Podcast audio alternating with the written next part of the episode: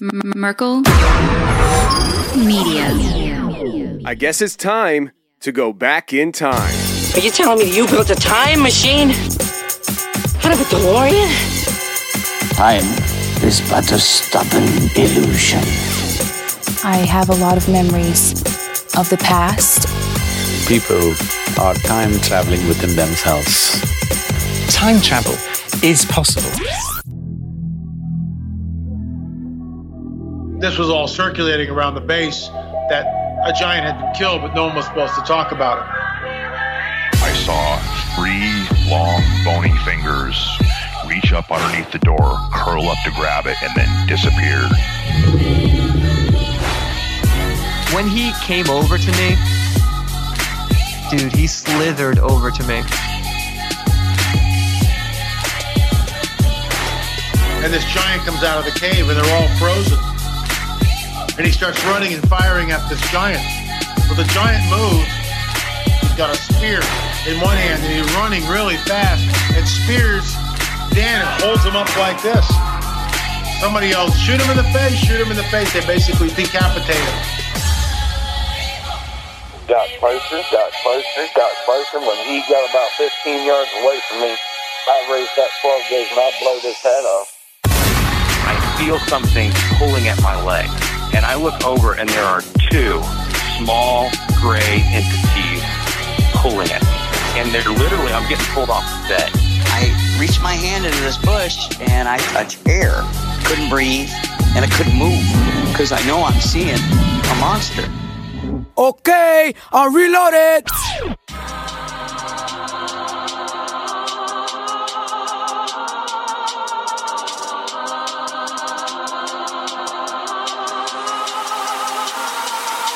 Yep.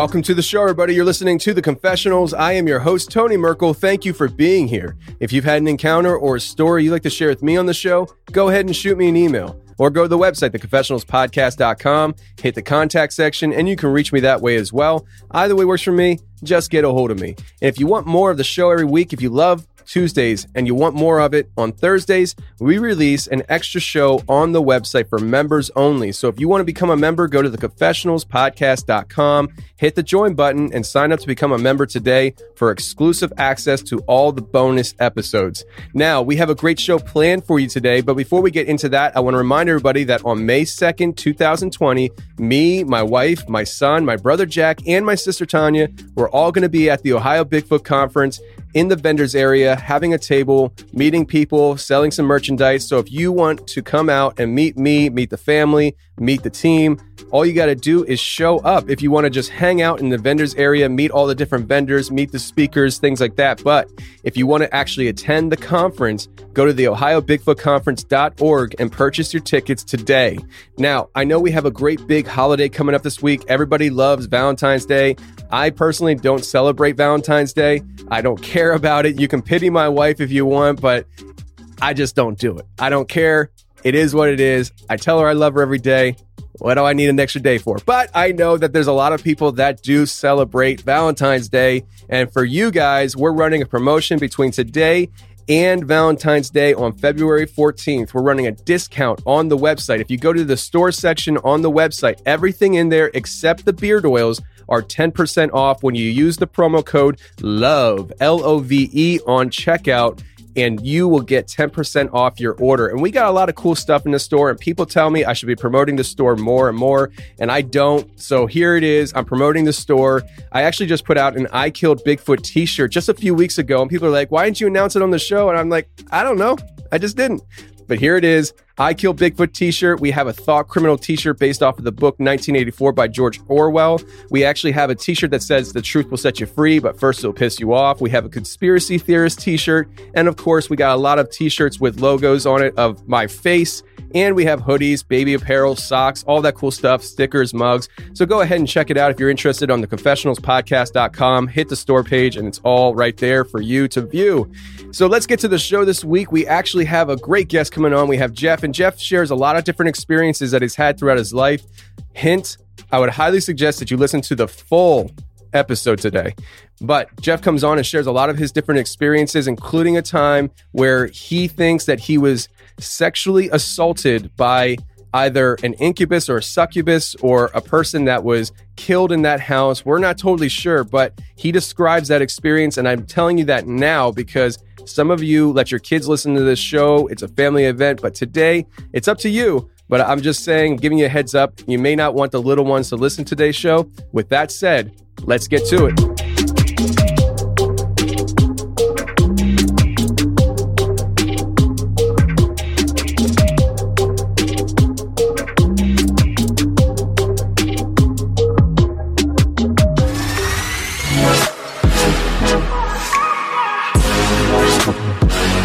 All right, today we have Jeff on the show. Jeff, how are you doing, sir? I'm really good, Tony. How about yourself? I'm doing well. So, uh, you have a few experiences you'd like to share with us, and there is one that uh, that you've had that I think will will probably have some good conversation about. Uh, but I wanted to start you off with your friend Jeannie. Now, uh, there is something to do with a rose that uh, kind of appears and disappears, right? Yes. Yeah. So, what happened with that? I was 19 years old. This was in 1968. And I uh, went to a coffee house run by a church quite a lot. And there was a woman that worked there named Jeannie, who was my mother's age. But we became dear friends. And I got a call one evening from her niece that said that uh, Je- her niece said that Jeannie was blue and they were going to go out for dessert and I'd like to come. And I said, Yeah, I'd like that. So she said, Good, we'll be there in a half hour. Well, I sat down to study while I waited. And as I was sitting there, I had an experience unlike anything I'd ever had. I felt like I was watching another consciousness um, in my head, almost, well, it did push me to the back of my head. And I was watching almost like I handed the controls of my body and my brain over to another entity. And it didn't feel uh, malevolent or dark. It just, it was an experience that was so unusual. And there was a knock on the door, and it was her niece. And uh, I answered the door, and I heard myself say, I'm sorry, I'm, I can't go. And she said, What do you mean you can't go? You said you were going to go. Jeannie would be so disappointed. I said, No, can't go. And I closed the door and I thought, What the heck? And I sat back down and I began to feel this great heaviness. And I lifted up my hand. It took great effort to raise my hand and I to walk was just like I was in concrete. I tried to speak and my voice was like a forced stroke. And I dragged myself into my bedroom and fell onto the bed and fell into a deep, deep sleep. Woke up in the morning fully dressed, got ready to go to school, went off to college, came back, cleaned up my place. And there in the living room, uh, on the one of the chairs, was something I'd never seen before. It was uh, a red and green rose made out of ribbon.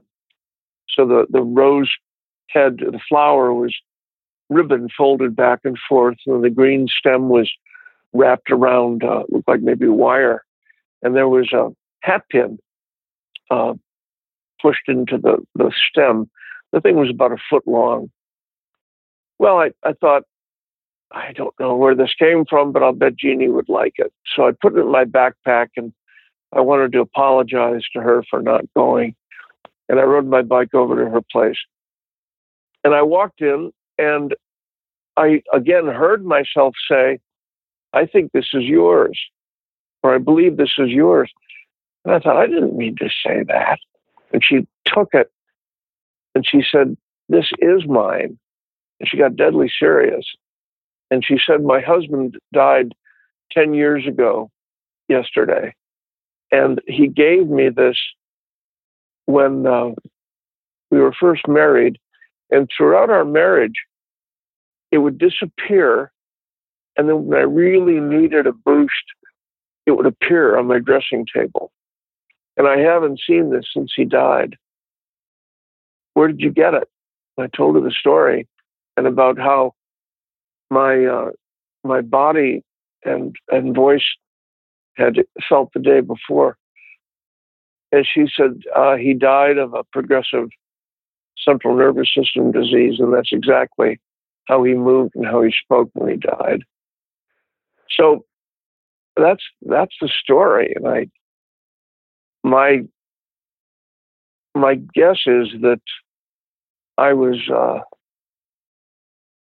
close to his uh, his beloved wife, and I have a consciousness that was open to his connecting with me, and that somehow a portal was opened and that that rose appeared. But that's the story.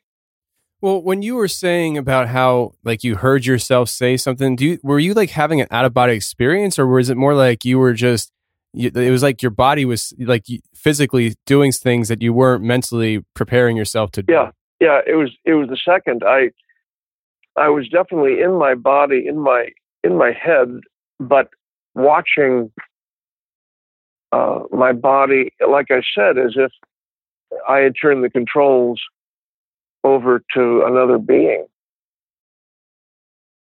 Yeah, that's interesting. Very, very unusual. I, yeah.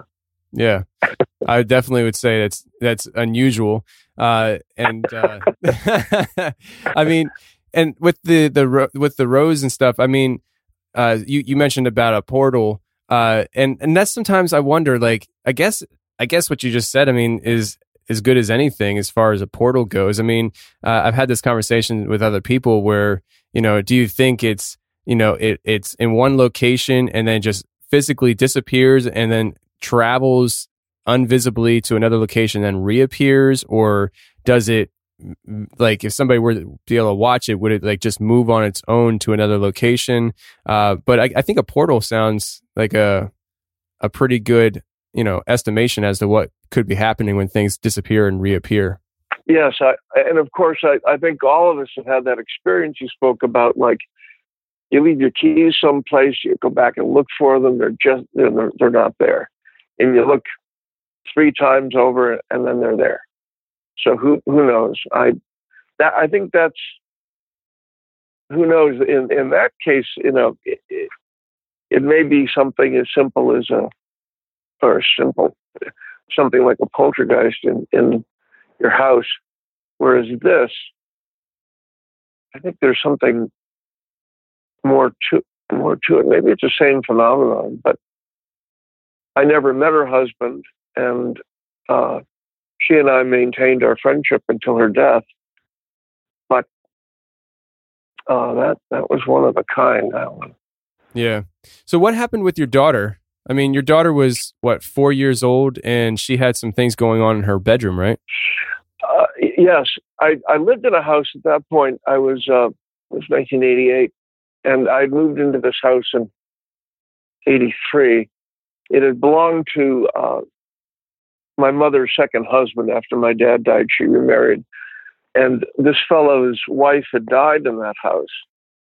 And from what I had been told by his children, uh, she had a very unhappy life and a very difficult death. Well, my my daughter was four, and I would I would sleep on a dime. I'd be the the parent that would awake when uh, either of our children were fussing at all. And I went into her room and she was tossing back and forth and saying, Leave me alone, leave me alone. And by that time, I had had a lot of experience with uh, disembodied entities, with uh, uh, the souls of those who are uh, kind of hanging around the earth because of unable to let go and I, I was familiar with the, the, sensation of being in the presence of uh, like I said, a disembodied entity, kind of a tingling, uh, uh, an energetic feeling that uh, you could feel that there was another presence, and that was such in in my daughter's room. Well, uh, I would pray. My my first reaction was anger. Uh, you know, just leave her alone, and I would you know just kind of battle. And then I thought, you know, probably the the greater good would be to uh, pray for their uh, release from whatever it was and not be angry, but try to be compassionate. And I would pray and say the Lord's Prayer. And well, it continued. This this pattern continued, not nightly, but probably a few times a week. We had a friend that was uh, staying with us, and uh, he woke up and, and went into her room with me, and uh, he he felt the energy, and he got his Bible and uh, let it fall open and dropped his finger. And he said this is a technique that he had uh, used, and it inevitably pointed at some wisdom that that uh, related to the situation. Well, where he pointed in the Bible was the 91st Psalm, and the the line was something like, "And thou shalt protect us from pestilence by night." You know, from from uh, negativity by night.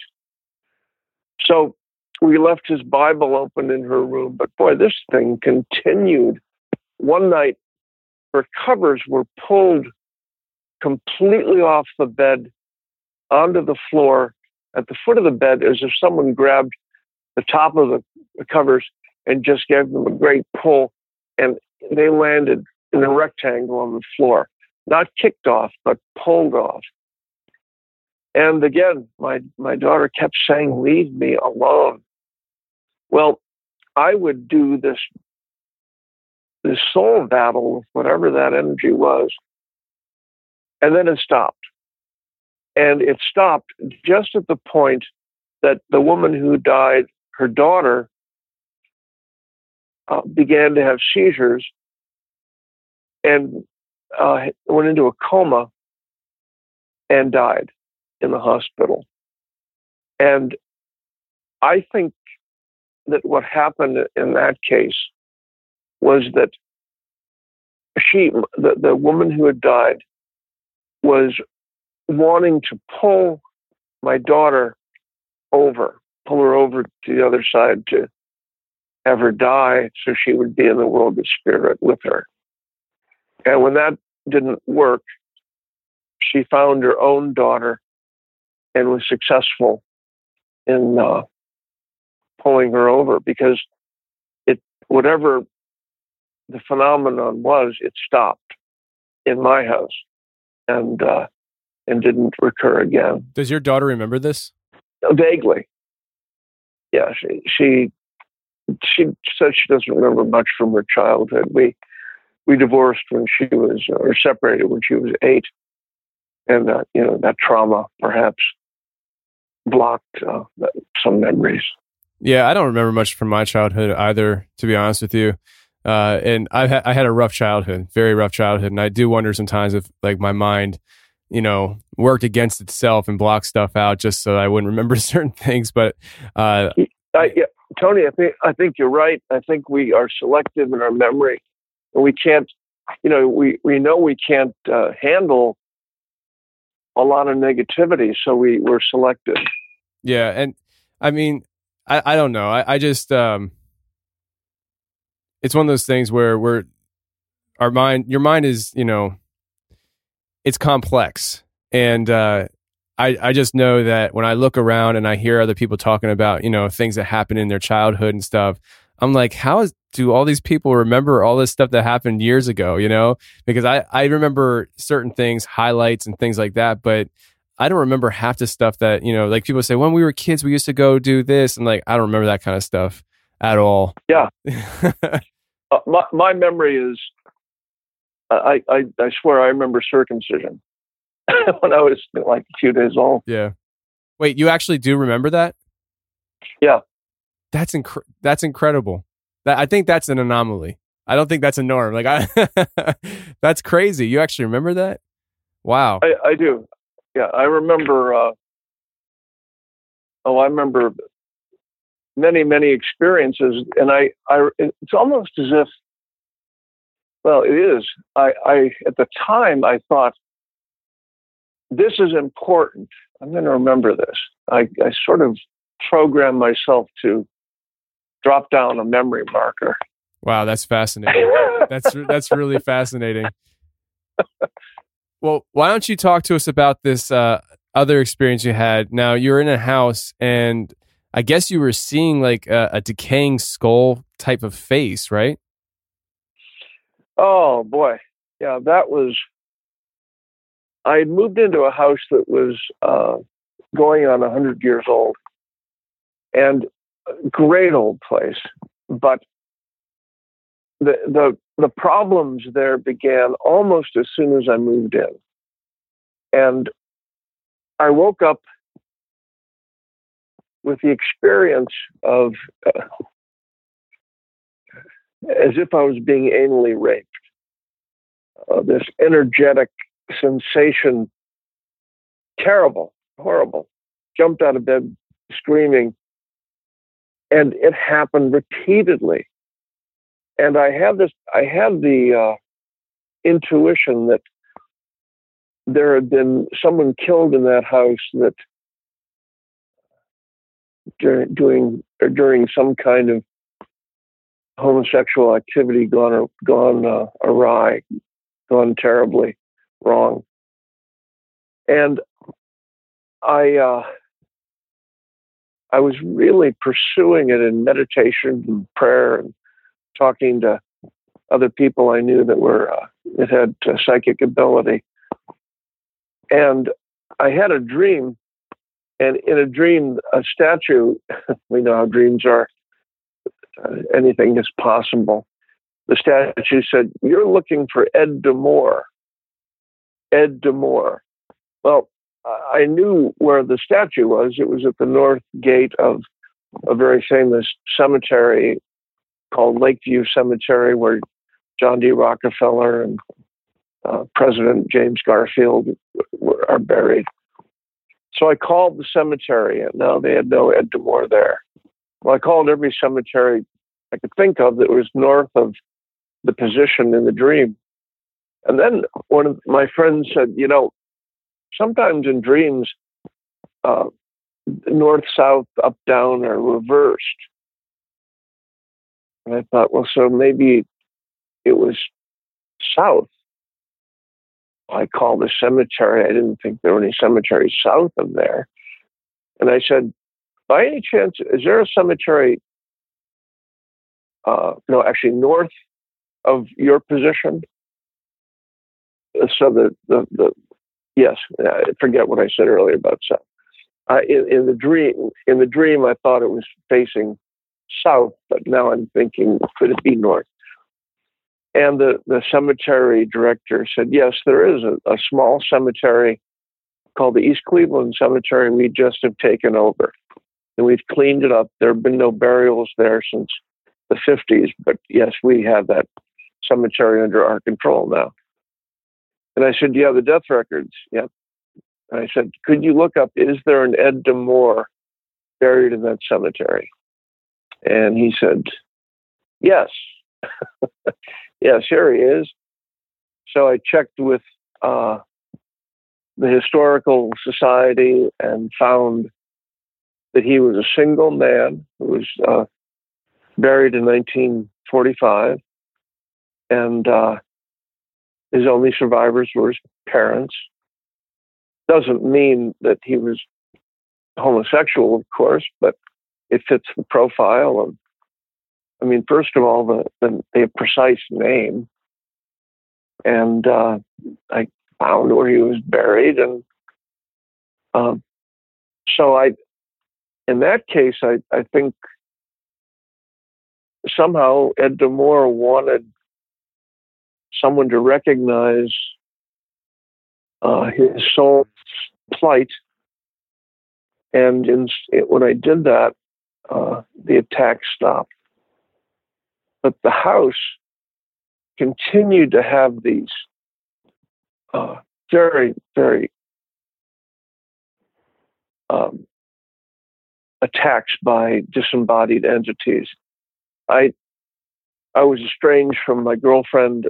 I was sleeping in my music studio on the third floor, and I woke up with a full body attack. I had this, like I, I talked about, sensing a disembodied entity by kind of a tingling, uh, like a like a chills, almost like chills. But this is ex- something that's not in your body's uh, energetic experience. You're feeling it as an intrusion, and in this case, I could feel it head to toe, and there it was this entity was pressing into my body, wanting to take over my body in in in totality, M- much like Jeannie's husband had, with my permission. Well, he was, there was nothing negative. I watched him move in temporarily. Uh, in this case, it was a, a, an entity forcing and wanting to take me over and I could see his face, and it was this horrible, decaying skull, and just ghastly. Well, I, again, I I pressed it out. I prayed. I always, always with prayer, always asking for uh, divine help, beseeching uh, the divine for assistance, and uh whatever one's spiritual orientation is, I think we, if we can connect to that higher, uh, well, to God in whatever form we we understand God. I'm I'm Christian, so I would pray to Jesus, and I would ask, I would pray the Lord's prayer, and always, what in these cases, so I fight it off. Well, I I, learned that there's a a phenomenon called a, a walk on. And a walk on is where someone's body is taken over by another entity and their personality, their soul is forced out. And this happens often when people uh, are are drinking, or I mean, are, are drunk, or or even uh, in the zone of shopping. I've heard that uh, souls that want to do this hang around malls and bars, places where people are not conscious of their consciousness, if that makes sense. They're not paying attention to uh, who they are. They're they're externally focused or depress their own consciousness by uh, drinking or drugging. So um, this happened several times, and I uh, eventually that that woman uh, uh, moved out, and I fell in love uh, with my future wife, and uh, she moved into the house with me, and she's clairvoyant, so she's able to see disembodied entities. I only sense them; she sees them. Well, we we began to have. Uh, I, she'd wake up screaming. I'd feel this terrible energy, and I'd I'd go to uh, into soul battle with it and um, and force it away. And uh, she said that she was seeing uh, a man's form ha- leaning over her, arms outstretched, wearing old fashioned prison stripes, and the face was a decaying skull, just like I had seen. The only time I had ever seen uh, any any of these disembodied entities that I would be doing battle with. So uh, that happened repeatedly, and she also saw other uh, disembodied entities. She saw a skeleton and and and benign uh, beings like a prairie woman with her children, and uh, but this attack, these attacks continued, and no matter what we did, uh, we, we couldn't uh, end it. So we, we decided we would uh, use a Native American technique called smudging, and uh, cedar and uh, wheat, sweet grass, different uh, grasses are wound into braids, and then like a like a oh maybe a two inches across in a stick, and you light them, and the smoke goes up, and you you take a, a feather fan and fan it in every corner of every room in your house, even your closets. And you can buy these even online if you look for smudge, S M U D G E, uh, smudging materials. And uh, so we were we smudged the house, and as she was uh, doing the smudging, I'm at this point totally blind, so I I, I couldn't see to help with that. But uh, I would I would be praying, and I I in this case I prayed. I said, Jesus, send your strong angels to gather up these souls. We're not angry with them. We just are. Uh, we want them to be where they belong, uh, in the light, in the world of spirit, and uh, we want them to stop attacking us. So we, I, I prayed that prayer. We went throughout the entire house. And a couple nights later, we woke up and we have this, we have this signal that if she is seeing something, she'll tap me. Or if I'm feeling something, I'll tap her. So our consciousness is joined in that moment and we can use her clairvoyant ability to see what's going on.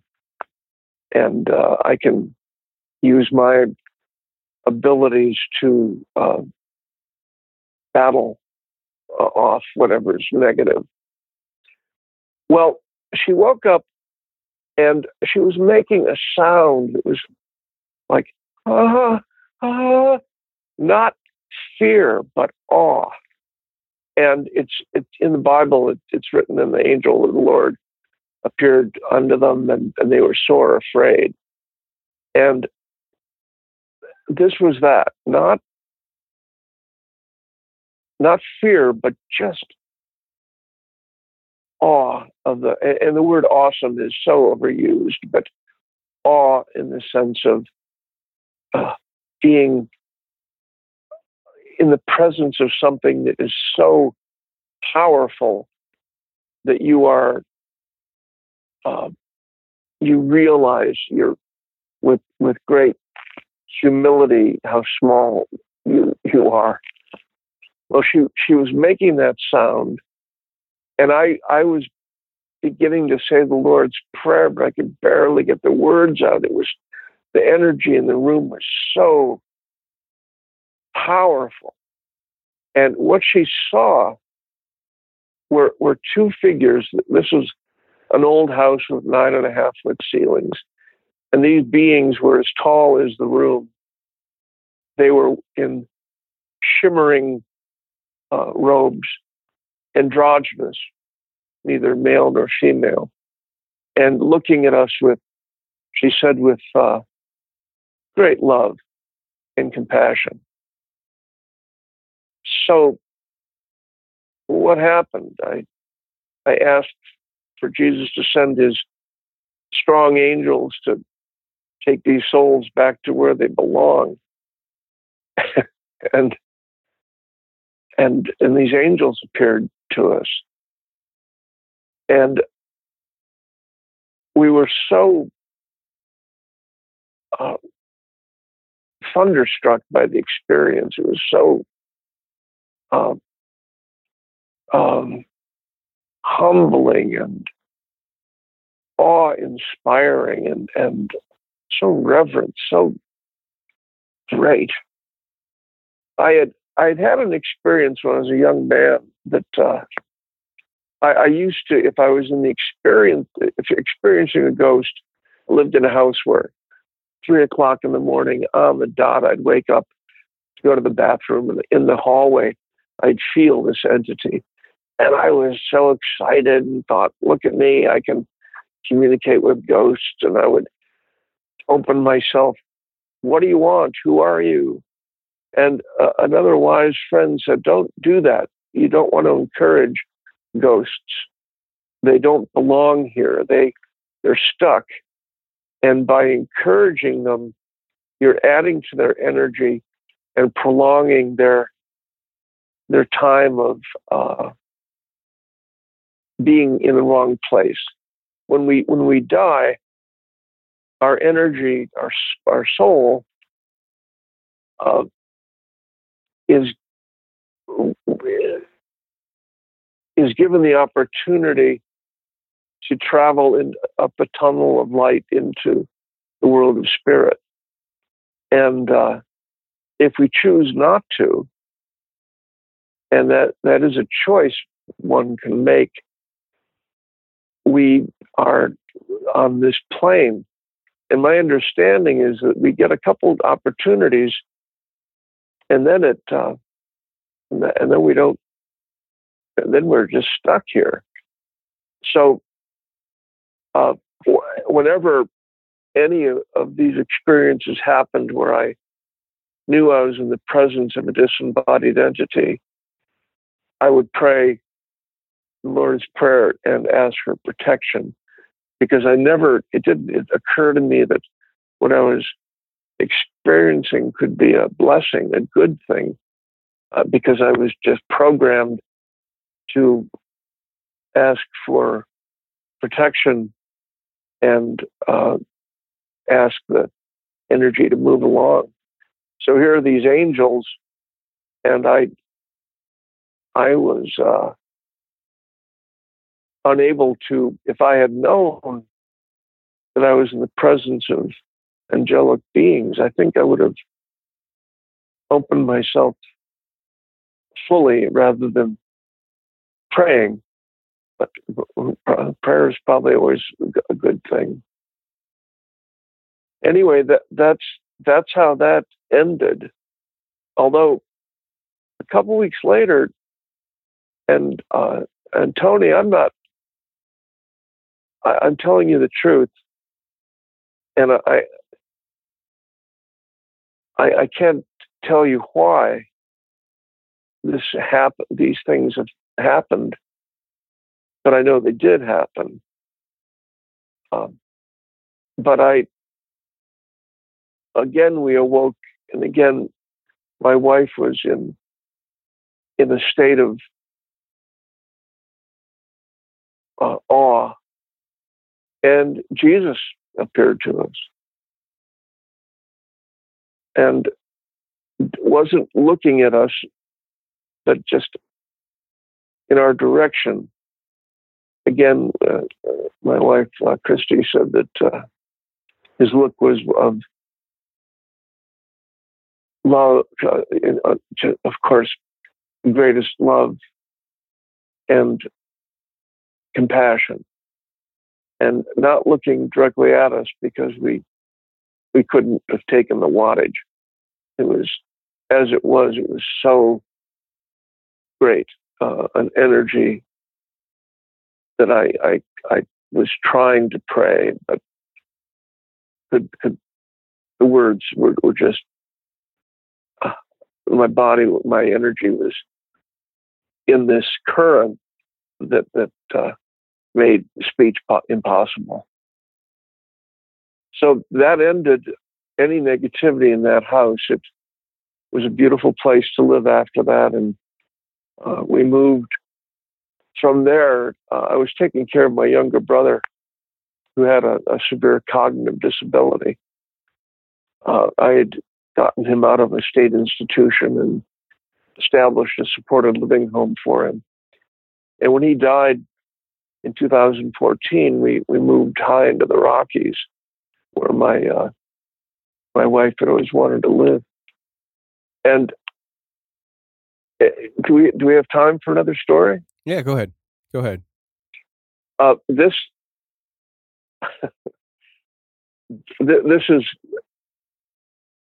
we, we were in this uh, A-frame, and uh, my wife saw this guy walk through our bedroom wearing dirty long johns, and he, he kept appearing, and then he he was bending over her with a cloth uh, toward her face, and, and she woke up screaming, thinking he was trying to suffocate her. Well, after a while, we we decided we needed some help with this, so we have a a friend who's a very powerful medium, and uh, we went to her, and she, the way she works is you send her three questions, and she prays and meditates and gets her spirit guides involved, and uh, then you call her and she engages with uh, the, the, spirit world and tells you what's going on. And we've had uh, we've talked to my brother after his death. Very powerful. If you if you come upon a medium that that really knows their stuff, it can be very comforting. Well, she said that we were uh, interacting with a guy named Clem, who had been a, a gold miner uh, on that land, and he was killed for his mule and his cook stove.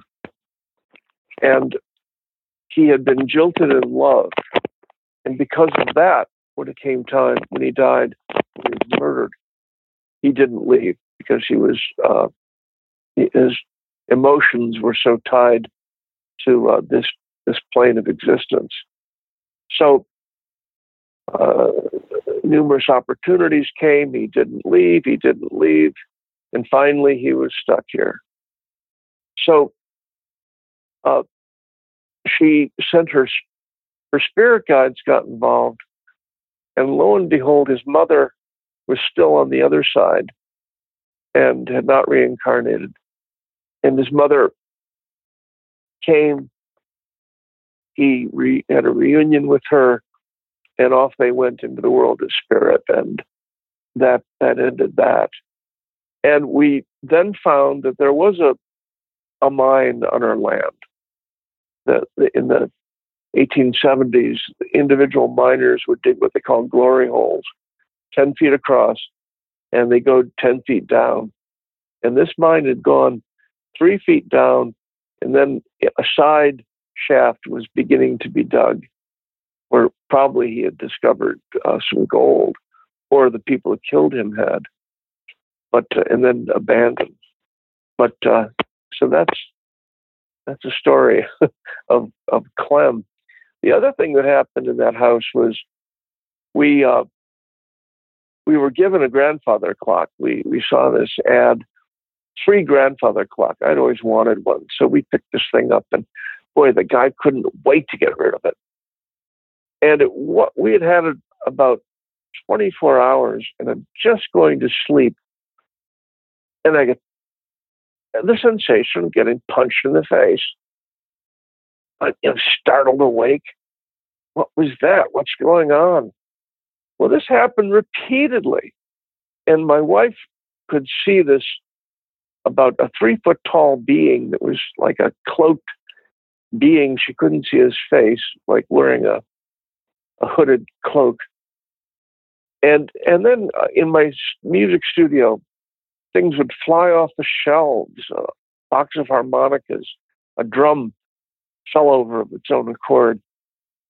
So we again contacted our friend, and she said that now this this gets into some wild stuff, as if everything else hasn't been wild. But she said that I I saw that there was a, a being, uh, a monk, who was uh, this little guy in the cloak uh, had kind of uh, captured. And I grabbed the little parasite, and the, the other soul was able to escape and uh, be taken uh, into heaven by other by angelic beings. And uh, she she described this guy just the way my wife had seen him and uh, it. And uh, she said that it was a parasitic being that didn't belong on this plane that had captured, attached itself to this monk who, for some reason, was attached to the grandfather clock. The, the monk had been attached to a, a being, another person rather. And when the person died, the grandfather clock was there. And because it had belonged to the person, the monk stayed connected to the grandfather clock. And this, with this parasitic being, uh, not allowing it to to move on.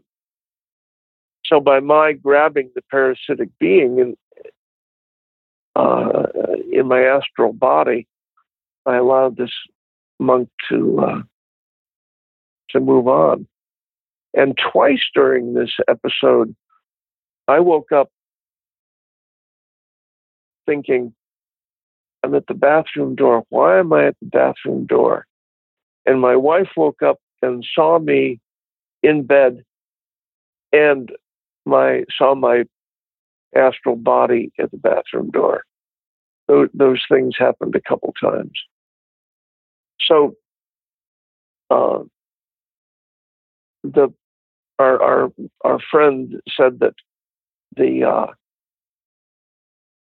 that little being that didn't belong here, her her spirit guides were able to grab and send it back to the plane of existence where it belonged.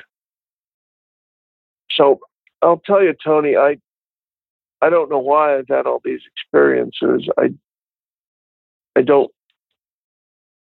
I don't uh, think I'm anything special. I'm not. I'm just a a guy, but uh, I've had a a spiritual life. I've always had a connection to uh, to God, uh, prayer, meditation, and I think maybe that has given me uh, op- opened me in a way that has allowed all these experiences to happen to me.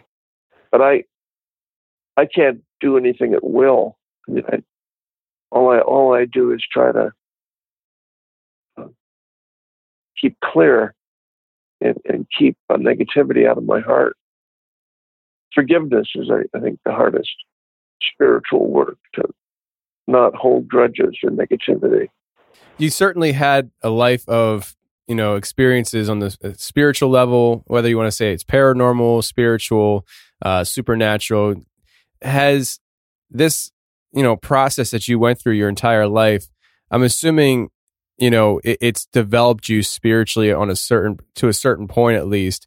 Uh, do you feel like going through some of these experiences that you've had? Uh, do you think all these experiences have a positive outlook you know, at the end of the day because you gained something from it, or were some of the stuff you you still don't really understand why you went through it? Like like you said about the one entity that it seemed like they they were you know trying to to rape you. Uh, you know that that sounds like an incubus to me. You know, and so um, what what what is that? What's an incubus? Well, there's incubus and succubus, and they're both entities uh, that demonic entities that try to um, have sex with people uh, while they sleep. And the succubus, oh, the succubus, really? yeah, succubus tend to go after men, and incubus tend to go after women. Uh, and I'm just, I don't know. I don't know what you had. I mean, because it was trying to penetrate you. So was it an incubus or was it a succubus? I don't know. Or maybe it was this uh, Ed D'Amour that was just trying to get a point across to you. You know what I mean? Uh, you know, I've heard those words, incubus and succubus. I didn't I've never heard their, them defined. You have so much uh, knowledge from your interviews and your study.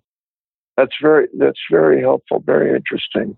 Yeah, I mean, you know, if you get a chance to look into it and stuff, I mean, it, maybe, uh, you know, some of the information you gain would uh, help you maybe understand your experiences a little bit more than you already do. You know, I absolutely. I I, uh, the word demonic is uh, I don't the way I look at, at these experiences is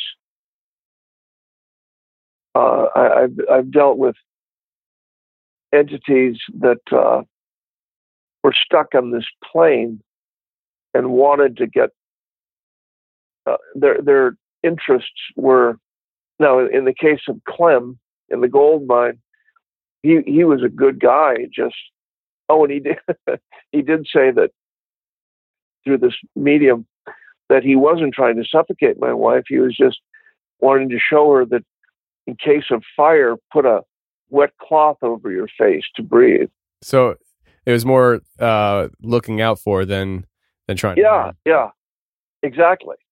And uh, and he, you know, that was a, his energy was was good. In the other, in the case of that anal rape, uh, I, I, I, of course tied it to Ed D'Amour because I was told you're looking for Ed D'Amour, and once I tracked down Ed and his story as much as I could learn of it, uh, it stopped. So my, my assumption was it was. Yeah, that's a good assumption. I mean, yeah. That, that's, yeah. that's a fine yeah. assumption. Uh, it's just, it's interesting stuff, man. Now, uh, before we get out of here, I wanted to bring up something that you had said uh, in the emails that you do have a memoir, right? Yes. Now, you self published Yeah. that? I did. Yeah, I've I've had a a publishing company, a book publishing, and a CD and music publishing company with two different uh, licenses since the '80s. I'm a songwriter, and I developed materials for schools on anti-bullying and acceptance of kids with disabilities and, and anyone who's devalued. But uh, so I, I self-published it. It's called Grit, a family memoir on adversity and triumph, and uh, it it's on Amazon. Uh, if you look at for Jeff Moyer, J E F F M O Y E R, uh, Grit is the title, but it's also on my website. And like any self-published author, you make more money if people buy it through you rather than through Amazon. But uh, yeah, thanks for for mentioning that. Sure. Uh, what's your website called? JeffMoyer.com. Wow, you're lucky you got jeffmoyer.com. That's such a, you know, Moyer's a big popular last name and Jeff's a popular first name. I'm surprised that nobody else had jeffmoyer.com already taken. Well, I I uh, got that uh, 23 years ago. Oh, okay. So you're the first person that you're the first person on the internet back then, right? Well, there there are a lot of other Jeff Moyers, and I and I do. Uh, yeah, I'm glad I have that. But I I would also say that I have music that is free. Uh, that is, if you just uh, go to YouTube for, and look at Jeff Moyer, and there's a for anyone that's grieving or uh, who's facing uh, death. Uh, I have an album called Peace, Sweet Peace that I developed for hospice, and that's available free of charge. You can just download it uh, by asking for it. Jeff Moyer, Peace, Sweet Peace. And then I have an award winning children's album called Maxwell the Dancing Dog, and uh, my documentary on state institutions like the prison where my brother was, Lest We Forget, and uh, another album that's for families called We're People First. So, uh, oh, and love songs. Don't forget love songs for any of you lovers out there. So I, I've, you know, it's so hard to make a living as a musician or an author that I decided uh, my intention was to give get this music into the world, especially the music for hospice and people who are grieving. So I, I've uh, gone the route of just uh, putting it up so people can access it for free. Well, that's really cool, man. I I, I appreciate you uh, sharing that with the audience and letting them know where to find your stuff. And uh, Jeff, I appreciate you coming on the show and sharing your experiences, man. Uh, you've been through a lot of stuff in life, and uh, it's nice to hear people share those experiences. Tony, you, you uh, w- what you're doing is such a service to the world, and the way uh, your openness and uh, clarity and goodwill uh, just shines through, and you're you're really you're really a champion. Thank you very much for what you do. Absolutely. It's my pleasure. And uh, thank you for coming on and being part of the show. Without people like you, sh- you know, being open to sharing your stuff, uh, the show wouldn't exist. So uh, I appreciate it. You're welcome, Tony. Thank you.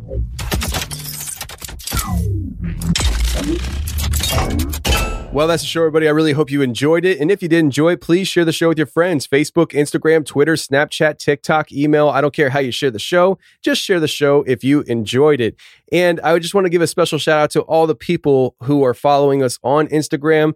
You guys have been really doing a great job sharing the show. I've been seeing it. And thank you very much for doing that. That's been amazing and awesome to see. So thank you very much. And until next week, friends, stay safe, take care, and remember the truth will set you free, but first it'll piss you off. va.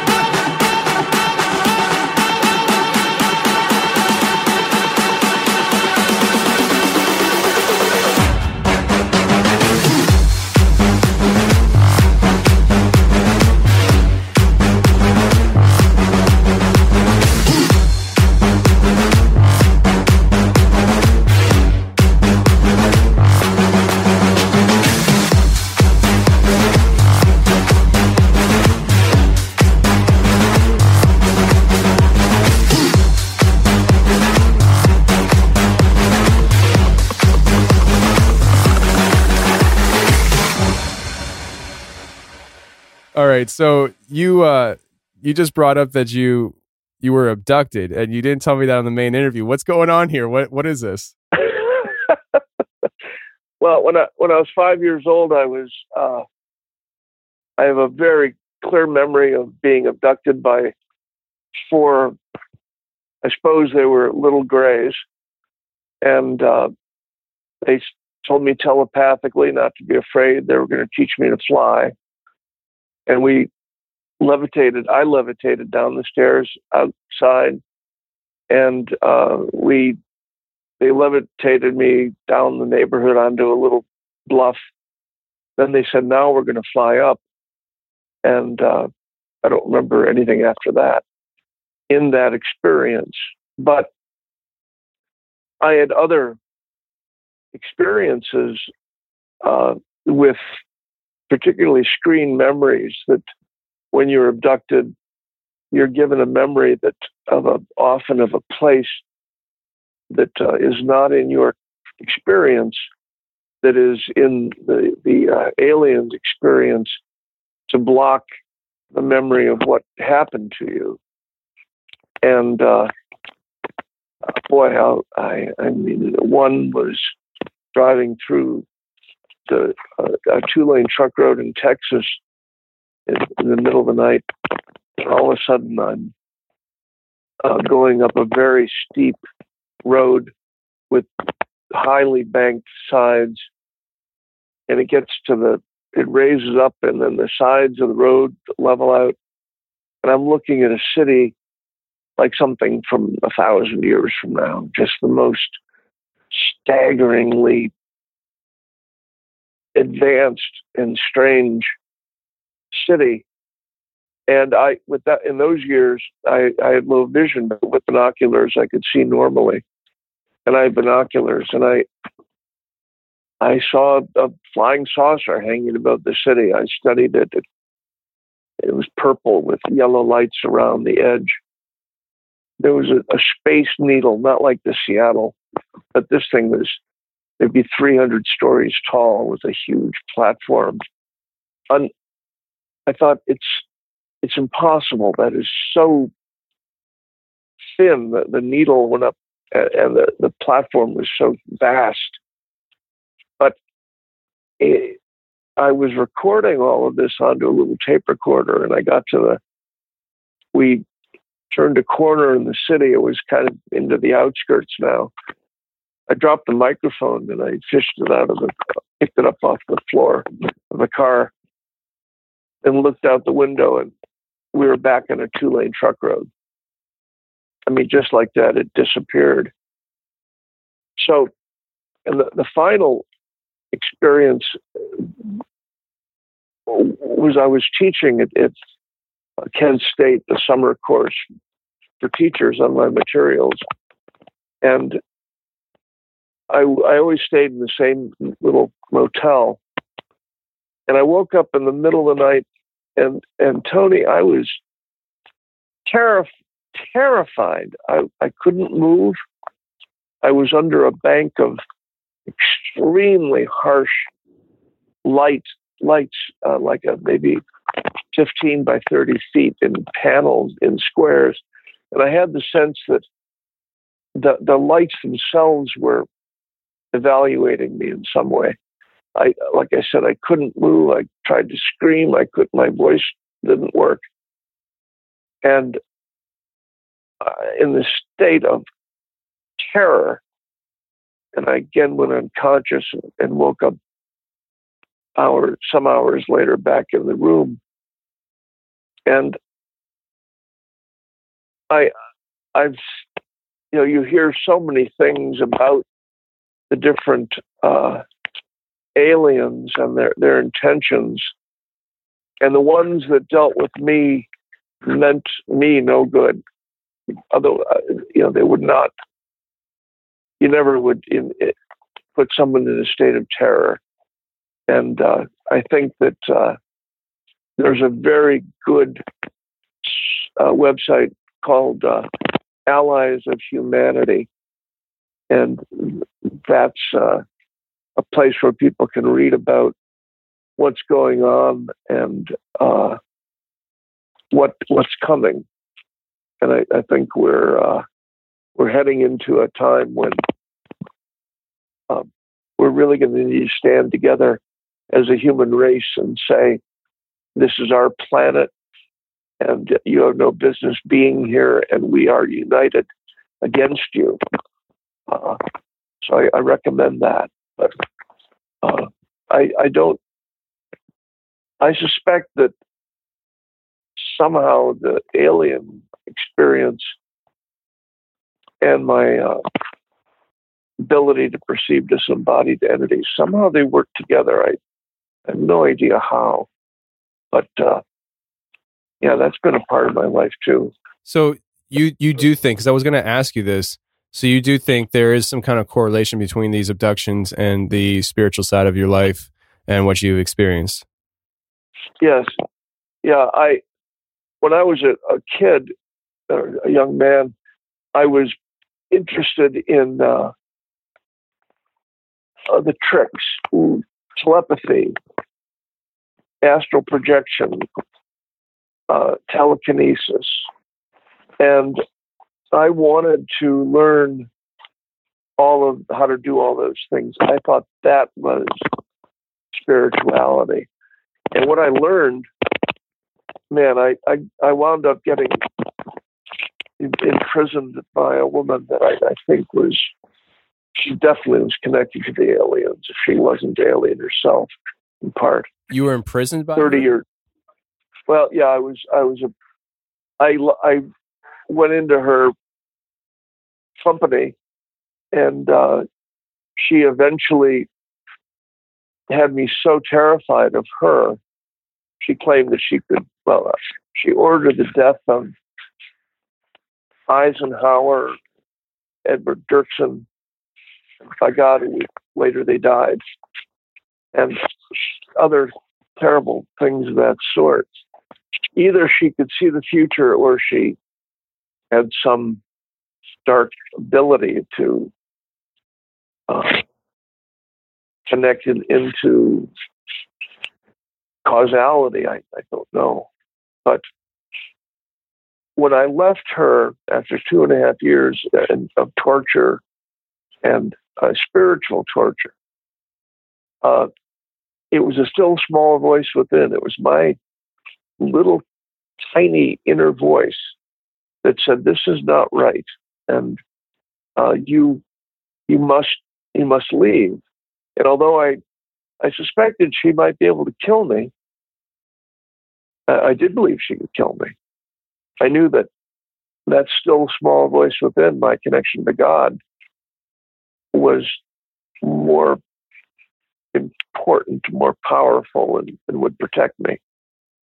So I, out of that experience, I learned that boy, uh, the tricks are not important. What what's important is spirituality. It's different than uh, paranormal abilities. But what's important is our connection to God, to right and wrong, to justice, uh, and our commitment to uh, living a life that's in accordance with those rules. That's all that's important. Know ye first is the kingdom of God. Uh, I'm giving you an interview and a half. I apologize. No, it's fine. It's fine. You should have led with this, man. so, um, this lady that you worked for, uh, I, you worked like as an employment status with her, but no, no, no, I wasn't work. No, I, I, I was a, uh, you know, I had a young man with a backpack and guitar. I'd gone to California in 1968, seeking uh, the, the paranormal. You know, seeking to be able to do telepathy and all that. And I had been studying that, been studying how to uh, open my mind and send thoughts and receive thoughts. And uh, so she was a, she said, I'm a, I have a, you know, place where young people live and it's right in the ocean in Southern California. Why don't you come and check it out? So I did. I was at that point living in a commune in, in the Santa Cruz Mountains, and she was working for the owner of the commune. It sounds like a cult. So I, I I'm sorry. It sounds like a cult. Is that what it was? Uh, I I guess you could say it was a cult. She was she had true paranormal power. I don't know how to explain it. She was also a criminal and a con artist and uh, a violent uh, person. She had, but she also could heal and had a great knowledge of uh, spiritual and religious practices. And so I was initially hooked in by her, what she knew, but, and I did work for her. I mean, we were uh, cutting firewood, you know, to make a living. But uh, and there were a few other people that came in and out. When I left her, there were a total of eleven people in the house, and uh, so I, when I when I left, that you know, she had a lot of people that had bought into her her view of the, the world. Jeff, th- what you're telling me, I swear, I I don't know if I talked to somebody on the show, if it's, if it's an interview that hasn't been aired yet. I don't I don't remember, but I've heard this story before. Like, I, I wow, I, I I kid you not, I feel like I've talked to somebody who had a very similar experience to you to yours. Almost, in a- Whoa, wow. I, I I feel like honestly, I feel like either I talked to somebody or heard it in an interview somewhere, a, a very similar story, and it makes me feel like either I or somebody else talked to somebody that was involved in the same person as you because you said there was a camp of people, right? Yes, not a great number, but there there were uh, there were probably a couple dozen people in the two and a half years that I that had been there that I knew of before me or during my time. That's incredible. You know, I it, it could be I I think I might have talked about this when I was on Sasquatch Chronicles. Maybe you Oh, okay. maybe it was that interview. Maybe. I, I probably heard it there then. That's probably where I heard it. but it uh, it it also that experience also taught me never to doubt when someone says something that I've not had that experience. Uh, never to doubt it because the world is. I saw things and experienced things that were so uh, un, not just unusual, but hard hard to explain, hard, hard to wrap my head around. Just about the time I would think, okay, I've got her nailed. Uh, She's a con. That's all. She something would happen, and she would look at me and say, "Now, do you believe me?" And I would, I would just be dumbstruck. And, and but I was initially attracted by her healing ability. And then I was controlled by my fear because she was so, she could be so terrible and was so violent. Phew. Do you remember what episode number that was on Sasquatch Chronicles? Uh, 535, maybe. Okay. Well, uh, I, I knew I heard you uh, heard that somewhere, and it, it actually answers another thing that I was thinking because I uh, when you were talking to me in the beginning of the interview, I'm thinking to myself, his voice sounds so familiar. I feel like I've heard this guy's voice somewhere. But uh, and, and now it's all coming back to me because you're the blind musician that I I was Yeah, that's it. That's it. That's it. me me and Wes were talking about you after he interviewed you. He called me and he was like, "I just interviewed this guy," and uh, he was- you know because it's impressive. Uh, I wanted to ask you, um, one, are you able to be a musician right now as a blind man, or is that something that came later in life, or were you blind most of your life? I started to go blind when I was five, just at the time of the abduction. And I think that I think that I was blinded by that experience. I think it was like an experiment. But uh, my just at that same summer, my brother was born, as I said, with a severe cognitive disability, and his his needs were so great, and the crisis in the family so profound that uh, my my little problem with going blind just kind of it was off at the side, and uh, but I a piano teacher was told my parents were told I was pretending I couldn't see. So they told the piano teacher I was pretending I couldn't see. And uh, when uh, he discovered that I really couldn't see, he refused to teach me any further. But that intu- that somehow subliminally taught me that I could, if I could hear, uh, I could play. If I could puzzle something out by ear. So I've taught myself to play 20 instruments by ear. And uh, I've been a songwriter since I was uh, 16 and 21 albums and made my living as a musician for uh, 15 years or so. Wow, that's impressive, man. Well, I'll tell you what I'm gonna what I'm gonna do is I'm gonna add this as like a probably probably when I produce the show, what I'll probably wind up doing is um let's see here. I'll probably do the whole interview that we first did, and then I'll because sometimes I like adding extra bonus material. I'll probably add this on the very end of the show, like after the outro music, like because because uh, I I like uh, giving extra stuff sometimes as a bonus content, but I sometimes I make it like the song ends and then right away it kicks in, and sometimes I let it just dead air play for like a minute or two minutes, and then all of a sudden this kicks in, and it's for if That is so.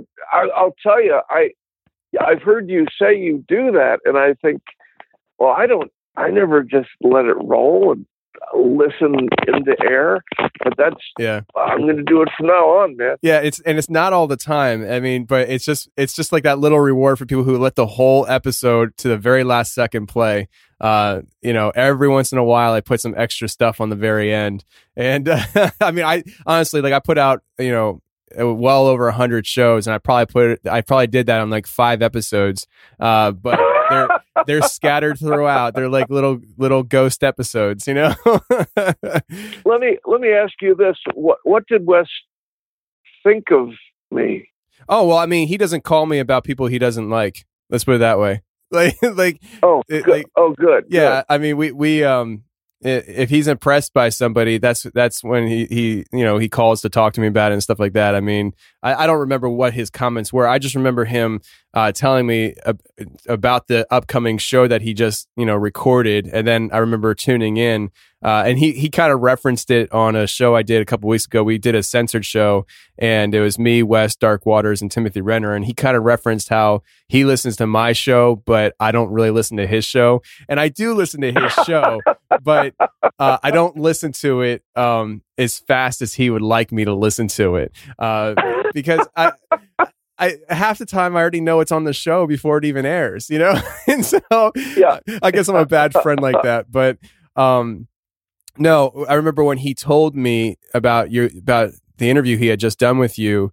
Uh, I remember tuning in and listening to your story, and I was fascinated by it. I was just listening to it while I was driving in my truck, and uh, uh, it, that's where when you started talking about, it, I was like, I've heard this somewhere. Where did I hear this? Like, I, I was thinking maybe I heard either I talked to somebody or somebody else talked to somebody that you may have run into with the same lady. And then when you said Sasquatch Chronicles, it all came connected in my head. I was like, that's where I know he, him from. Okay.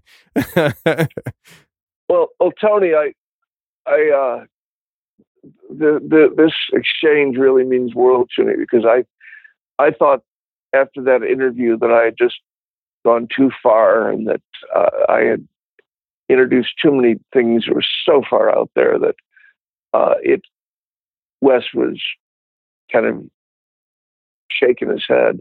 So I'm, I'm glad to hear that.